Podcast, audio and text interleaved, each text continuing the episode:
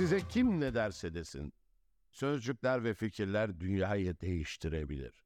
Evet, sözcükler ve fikirler dünyayı değiştirebilir ama kimin söylediği, fikri kimin ortaya attığı da bir o kadar önemlidir. Şimdi gelin sizi sözleri ve fikirleriyle bizi etkileyen bir Türk filozofunun hayat hikayesine götürelim. AA Portre'nin bu bölümünde yine önemli bir ismi size anlatacağım. Bu isim kısa bir süre önce aramızdan ayrılan ülkemizin önemli şahsiyetlerinden birisi. Profesör Doktor Şaban Teoman Duralı. Duralı'nın serüveni 1947'de Zonguldak'ın küçük bir ilçesi Kozlu'da başladı. Deniz kenarındaki küçük bir yerde yaşarken denizci olma hayalleri kurmaya başlar. Dünyayı tanıma, yeni coğrafyaları keşfetme arzusu heyecanlandırır Teoman Hoca'yı. Hatta uzak diyarlara gitme isteğinden de şöyle bahseder. Felsefe öğrenimi görme gibi bir kararım yoktu. Zaten bir şey okumak istemiyordum. Benim öteden beri en büyük hayalim mesela işte Yeni Gine'ye gitmekti. Çocukluğumdan beri. Çocukluğumdan beri ben denizci olmak istemişimdir. Çok kötü bir öğrenciydim. Ee, zaten ilkokul birinci sınıfın üçüncü gününde ve okuldan kaçtım. Hiçbir zaman okulu sevmedim. Ömrümde en sevmediğim yerlerden biridir okul. Evet, ben de bu ifadeleri duyduğumda sizin gibi şaşırmıştım. Gelecekte ülkenin en önemli bilim ve felsefe insanlarından biri olan Duralı'ya aitti bu sözler. Ya dedim ben de bırakayım da bunu dedim. Ya beceremeyeceğim ben bu işi. Her yıl ikmaldi. Sınıfta çakmaydı, şuydu, buydu. İstemiyorum. Yani ilgim yok. Okumak istemiyorum. Özellikle yıl sonları annem için bir felaket dönemi. Sokağa çıkamıyordu kadın. Sahiden o kadar da değildir hocam diyebilirsiniz ama dahası da var. Övünmek gibi olmasın ama ilkokul birinci sınıfta ikmale kalmıştım. İkinci sınıfta tekrar kaldım. Böyle gidiyordu. Yani bu e, lise 1'e kadar böyle sürdü. İlk defa ikmalsiz geçtiğim lise 2'dir ve lise 3'ü e, bitirdim. Yani doğru düzgün bitirdim. Okumuyordu. Kitap okumuyordu. Bütün gün sokakta top peşinde işte meyve aşırıyordu. O zamanlar Mağ Bahçeçi'ndeydi Ankara. Çocukluğum, gençliğim sokak çocuğu olarak geçti. Onun deyimiyle cennet gibi bir belde olan Zonguldak'ta başlayan hikaye pek de sınamadığı Ankara'da devam edecektir. Okuma isteği olmamasına rağmen Ankara'nın önemli okullarından birisi TED Ankara Koleji'nden mezun olur Duralı. Denizcilik ve yeni coğrafyalar keşfetme hayallerini gerçekleştiremeyen Duralı, bir hocasının kararı ve ısrarı sebebiyle çok farklı bir yolculuğa başlar. Geldim ben İstanbul'a, gemilerde iş aradım. Bulamadım bir türlü. Her sabah salı pazarına iniyorum. Rıhtım'da, Karaköy'de. Belki de Karaköy sahillerindeki gemilerde iş bulsaydı biz onun ismini felsefe ve biyoloji alanında duyamayacaktık. Neyse ki coğrafya hocası Hatice Özçörekçi'nin ısrarı ve yönlendirmesiyle öğrenim hayatına devam edecekti. Okula gittim. E, şeylerimi almaya, belgelerimi, kayıtlarımı almaya. Allah'ın takdiri. O coğrafya hocam nöbetliydi. Aynı zamanda müdür muavini olduğundan o gün de nöbetliymiş.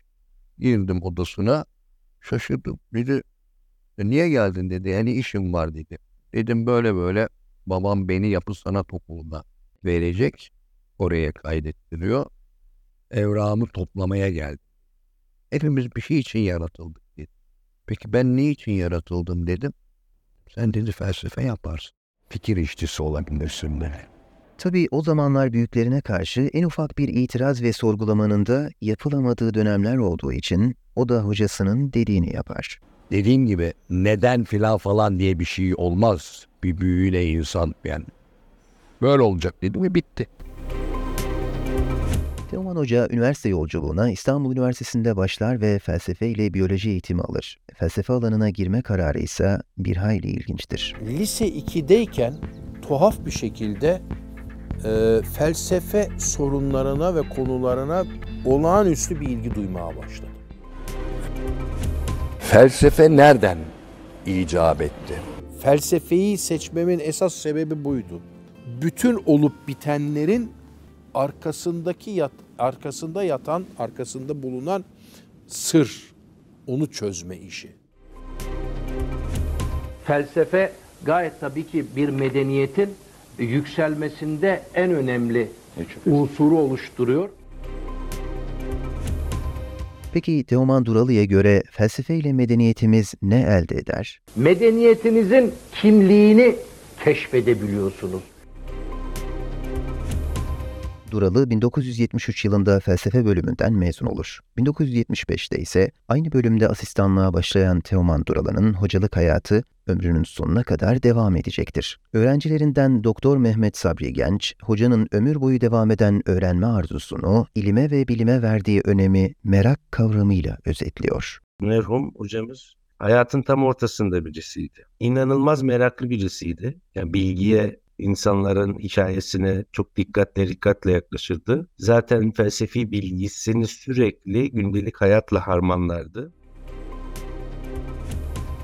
Duralı, biyoloji felsefesi üzerine yazdığı tezle 1977'de doktorasını tamamlar ve 1978 yılında Paris'te biyoteknoloji seminerlerine katılır. 1982'de doçent, 1988 yılında ise profesör olur. Zaman zaman Amerika Birleşik Devletleri Penn State Üniversitesi'nde Kant felsefesi üzerine konferanslar verir. Malezya'da Uluslararası İslami Düşünce ve Medeniyet Enstitüsü'nde ve Viyana Üniversitesi'nde misafir öğretim üyesi olarak görev alır. Hoca 1991'den 2009 yılına kadar yaklaşık 18 yıl İstanbul Üniversitesi Edebiyat Fakültesi'nde Felsefe Tarihi Anabilim Dalı Başkanlığını yürütür. Teoman Hoca'nın o yıllardan arkadaşı ve halen İstanbul Üniversitesi Sosyoloji Bölüm Başkanlığını yürüten Profesör Doktor İsmail Coşkun, Duralı'yı şu ifadelerle tanımlıyor. açık birisiydi. Dünyaya da açıktı, kendi toplumuna açıktı. Ee, sürekli literatürü, çağdaş dünyayı, yeni neşriyatı, gündemi 3-5 dilde yakın takip eden birisiydi. Bu anlamda da açıktı. Soğuk Savaş dönemini, bütün o kamplaşmaları, çatışmaları, sağ sol gerilimini yaklaş, yaşamış bir isim olmasına, bu koridorda ölümlere tanık olmasına rağmen, tamam mı? Ee, çatışmalara, o şiddeti gözünün önünde olmasına rağmen öğrenciyle kurduğu ilişkide herhangi bir biçimde kendi ideolojik, siyasi, kültürel pozisyonunu merkeze almadı. Son derece e, demokrat bir hocaydı yani. Ve talebelerinize baktığında da o çeşitliği görürsünüz. Yani aynı koridorda hocalarımız siyasetle iştigal ederken her biri bir siyasi hizbin temsilcisiyken Teoman Duralı'nın dersleri de lebalep ve hınca hınç dolu olardı ve bütün kesimler oradaydı. İsmail Coşkun, hocanın derslerine de katıldığını belirterek, onun şahsına münhasır ders anlatma şekli ve usulünü bize şöyle aktarır. Ben derslerini izledim. Davudi bir sesi vardı. Mütehakim, kendi konusuna hakim, bulunduğu sahneye hakim, amfiye hakim, sınıfa hakim. E, güçlü bir ses tonuyla, o Davudi ses tonuyla sınıfa da hakimdi, kitleye de hakimdi. Yani ders baştan sona yöntemdir. Yani anlatım biçimine içkin bir yöntemlilikten söz ediyoruz. Sınıfa mutlaka üç şey eksiksiz yanındadır. Bir sözlük, Fransızca, Almanca, Türkçe sözlük. Bir masa ansiklopedisi ve bir harita. Bu üçü onun yol arkadaşıdır derse giderken. Biz ne kadar onu öyle anlasak da Teoman Duralı kendisine filozof denilmesini istemezdi. Peki bu hoca için bir tevazu mu yoksa hakikat miydi? Tevaziliğinden yani büyüklerle birlikte anılmak haddimize mi tavrından, edebinden. Bence filozof, felsefeci değil. değil mi? Görüşü var, inşası var, açıklaması var. Filozof da budur zaten. 20. asır Türk düşüncesinde, felsefesinde hoca kimdir dediğinizde abarttığımı falan düşünmeyin. Teoman Duralı tek hocadır, tek filozofumuzdur. Teoman Hoca'nın oğlu Deniz Duralı ve Sabri Bey de bu konudaki fikirlerini şöyle aktardılar. Babam da evet kendisine filozof dedirtmezdi. Hocamızın elbette engin mütevazılığından ileri gelirdi. Bize filozofla felsefeci arasındaki farkı şöyle anlatmıştır hocamız. Ee, ve bu iki ay bu ayrım yani filozof ve felsefeci ayrımın da sadece Türkçe'de olduğunu söyler. Felsefeci çok iyi bildiği bir alanı anlatan, diyelim ki Kant uzmanı, diyelim ki Heidegger uzmanı, diyelim ki Gazali uzmanı. Bu tür kişilere felsefeci denir. Ama bir sistematiği olan, sistematik bir düşünce yapısına sahip olan kişilere filozof denmesi gerektiğini söyler. Teoman Duralı'nın felsefi hayatında iki kavram bilhassa dikkat çeker. Bunlardan ilki Türk diline verdiği önemdir. Bunun ne kadar hayati olduğunu hoca şu ifadelerle anlatır. Dedim ya size ben Türkçenin hastasıyım. Onun için hep bunları Türkçe yazıyorum. Bunun Fransızcası prehistoria. Niye mesela bizim fakültemizde prehistoria adı verilir o bölümün adına? Tarih öncesi denmez. Aklım al. Ben o kadar dilini sevmeyen, diline karşı olan, dilini saymayan başka bir millet var mı merak ediyorum. Büyük milletler dinlerine taparlar. Dinlerine taparlar. Neden? Ahmetli Cemil Meric'in dediği gibi lügat namusundur diyor. Bir namus meselesi olarak helakki ederler. Büyük milletler dinlerini. Uzun yıllar kendisiyle teşviki mesaisi olan Profesör Doktor Cengiz Çakmaksa, hocanın Türkçenin felsefe dili olması için sarf ettiği çabayı Aristoteles'e atıfta bulunarak yapar. kendisine örnek aldığı e, önemli filozoflardan biri de Aristoteles'ti. Aristoteles'in yıllar sonra anladım ki şu yönünü almış, değerlendirmiş. Aristoteles de kendi yaşadığı dönemde gündelik dilin Yunancasını alıyor, felsefeleştiriyor. Yani Yunan dilinin bu kadar felsefi olmasının sebebi Platonlar ve özellikle de Aristoteles'tir. İşte hocanın da yapmak istediği işlerden en önemlisi buydu. Hocanın önemli üzerinde durduğu bir diğer kavramsa yeni çağ din dışı Avrupa medeniyeti ifadesidir. Bu terkiple hocanın ne anlatmak istediğini Profesör Doktor İsmail Coşkun şöyle anlatır. Yani o laikliği ve sekülerizmi din dışılık olarak terimleştirir ve kullanır. 19. yüzyılda karşımıza çıkacak o burjuva sınıfı dediğimiz sınıfın erken teşekkülünden itibaren bunlar hem aristokrasinin dışında hem kilisenin dışında bu anlamda sivil toplumun içerisinde yeni gruplar bunlar. Ama kiliseye borçları yok. Tam tersine kiliseyle çatışarak, aristokrasiyle kendi, çatışarak, kendilerini kurdukları için, o toplumda yer edindikleri için giderek ticari ilişkilerde giderek, iktisadi ilişkiye giderek, üretim ilişkilerine giderek, toplumsal ilişkilerde başat aktör haline gelmeleri söz konusu. Bu aktör, burjuva sınıfı kiliseyle ve aristokrasiyle hesaplaşarak eski dünya ile, eski kültürle, geleneksel değerlerle, dünya görüşüyle, eski dizgelerle e, sistemleştirerek, hesaplaşarak kendisini kurduğu için din dışıdır.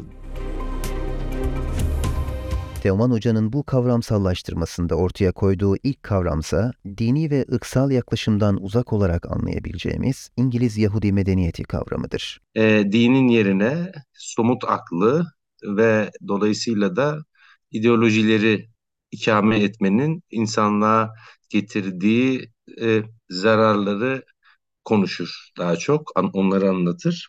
İnsanın maneviyattan nasıl koparıldığını ve bunun küreselleşmeyle birlikte, çünkü çağdaş küreselleştirilen İngiliz Yahudi medeniyeti de, de- demiştir. Hatta ilk terki boydu. Ee, bunun küreselleşmeyle birlikte küreselleşme nedir ona göre? Küreselleşme tek tip yani sadece tek bir medeniyetin kendi yanıtını bütün e, dünyadaki diğer medeniyetlere e, dikte ettirmesi.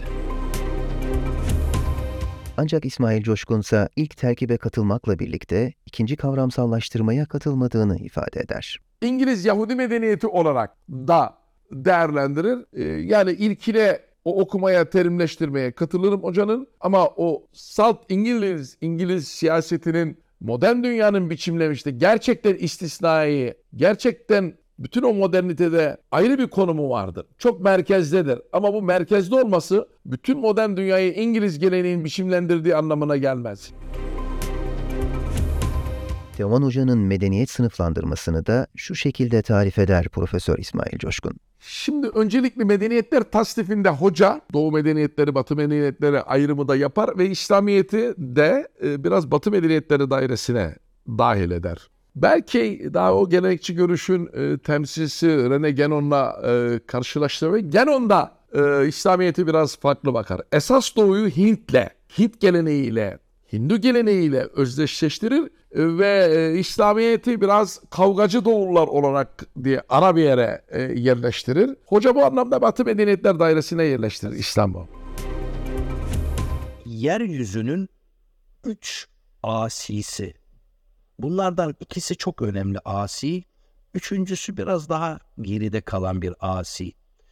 Bu asilerin başında biz geliyoruz. Ee, biraz önce söylediğim gibi e, özgün ve gerçek bir medeniyet tasarımının çekicisi, öncüsü olmamız babından. Manili'de olsam, Cezayirli'de olsam, nereli olursam olayım bu görünen manzara bu. Ee, ikinci asi Avrupa'nın kendi içinden çıkmadır. O da Almanya'dır. Japonya, Çin medeniyetinin bir kültürüdür. Biz İslam e, medeniyetinin bir kültürüyüz. Almanya'da bağhusuz Orta Çağ Hristiyan medeniyetinin bir uzantısı olarak gelmiş. Çok büyük zorluklar çekerek yeni çağ, din dışı Avrupa medeniyetiyle temas kurmuş filan falan. çağdaş küreselleşen İngiliz Yahudi medeniyetine seçenek olabilecek, kafa tutabilecek bir medeniyet filizlenmesinin gene kaynağı burası, toprağı burası olabilir. Yani İslam medeniyetini kastediyorum. Bu bakımdan bu medeniyet filizlenirken koparalım ki başımıza bela olmasın ya ateş bacayı sarmadan söndürelim anlayışı var. Teoman Hoca'nın bu düşüncesini öğrencisi Doktor Sabri Genç felsefileşmeye ramak kalma ifadesiyle yorumluyor. felsefileşememiş ya da tam felsefileşecekken onda zaten felsefe bilime ramak kalmışken diye önemli bir metni var. Tam ramak kalmışken o koparılmış geleneği, felsefi geleneği tekrar müthiş bir kavram örgüsüyle inşa etmeye çalışmıştı. Teoman Dural hocamızın çok ilginç bir beyanı var. Biz diyor şu an o dönemin yani bu yeni düzenin klasik dönemini yaşıyoruz diyor. Ya biz daha başındayız diyor Teoman Hoca yeni dönemin klasik dönemini yaşıyoruz diyor. Bu çok enteresan. Orta Çağ çalışmaları ve Orta Çağ'ın anlaşılması hoca için çok önemlidir. Bu nedenle de İstanbul Üniversitesi'nde Orta Çağ Çalışmaları bölümünün açılması hocanın vesilesiyle olmuştur. İsmail Coşkun bunu Teoman Duralı'nın vasiyetinin yerine getirilmesi olarak yorumlar. Son döneminde bana göre vasiyet gibi algılamak lazım. Türkiye'de ortaçağ çalışmaları konusunu eksik bir alan olarak görüp ortaçağ çalışmalarını önemsedi. Etrafında olan insanların da bu yönde teşvik etti. Yani felsefe bölümünde açılan ortaçağ çalışmalarına ilişkin e, anabilim dalı da Teoman Bey'in o vasiyetinin yerine getirilmesi olarak görmek lazım. Evet bu önemli düşünce insanı Teoman Duralı, 2017 yılında Necip Fazıl Saygı Ödülü'ne, 2021 yılında Cumhurbaşkanlığı Kültür ve Sanat Büyük Ödülü'ne layık görüldü. 6 Aralık 2021'de 74 yaşında İstanbul'daki evinde ahiret yurduna irtihal etti. Fatih Camii'nden kaldırılan naaşı Aşiyan Mezarlığı'ndaki aile kabristanlığına defnedildi. ışıklar içinde yat filan diyorlar ya aman Allah saklasın beni öyle mezara koyarsanız kalamam orada. En ufak ışık huzmesi beni çıldırtır gece. Böyle deliliklerim var. Onun sakın bana ışıklar içinde yat filan falan gibi bir temennide bulunmayın, duada bulunmayın. Canınız çekerse nur içinde yatsın dersiniz. O, o gider. Hocanın aziz hatırasına ve kendi arzusuna binaen biz de onun nurlar içinde yatmasını Cenab-ı Allah'tan niyaz ediyoruz. Kimin gibi ders anlatmak istersin? Kim gibi hoca olmak istersin? Teoman Duralı gibi hoca olmak isterim ya da isterdim. E, kendisini burada rahmetle anmak isterim. Çok güzel insandı. Çok dost insandı. Çok arkadaş insandı. Hocaydı, büyük hocaydı. Mekanı cennet olsun. AA Portre, İslam medeniyetinin son dönemde yetiştirdiği bilge filozofu Şaban Teoman Duralı'nın yaşamını ve felsefesini gündeme aldı.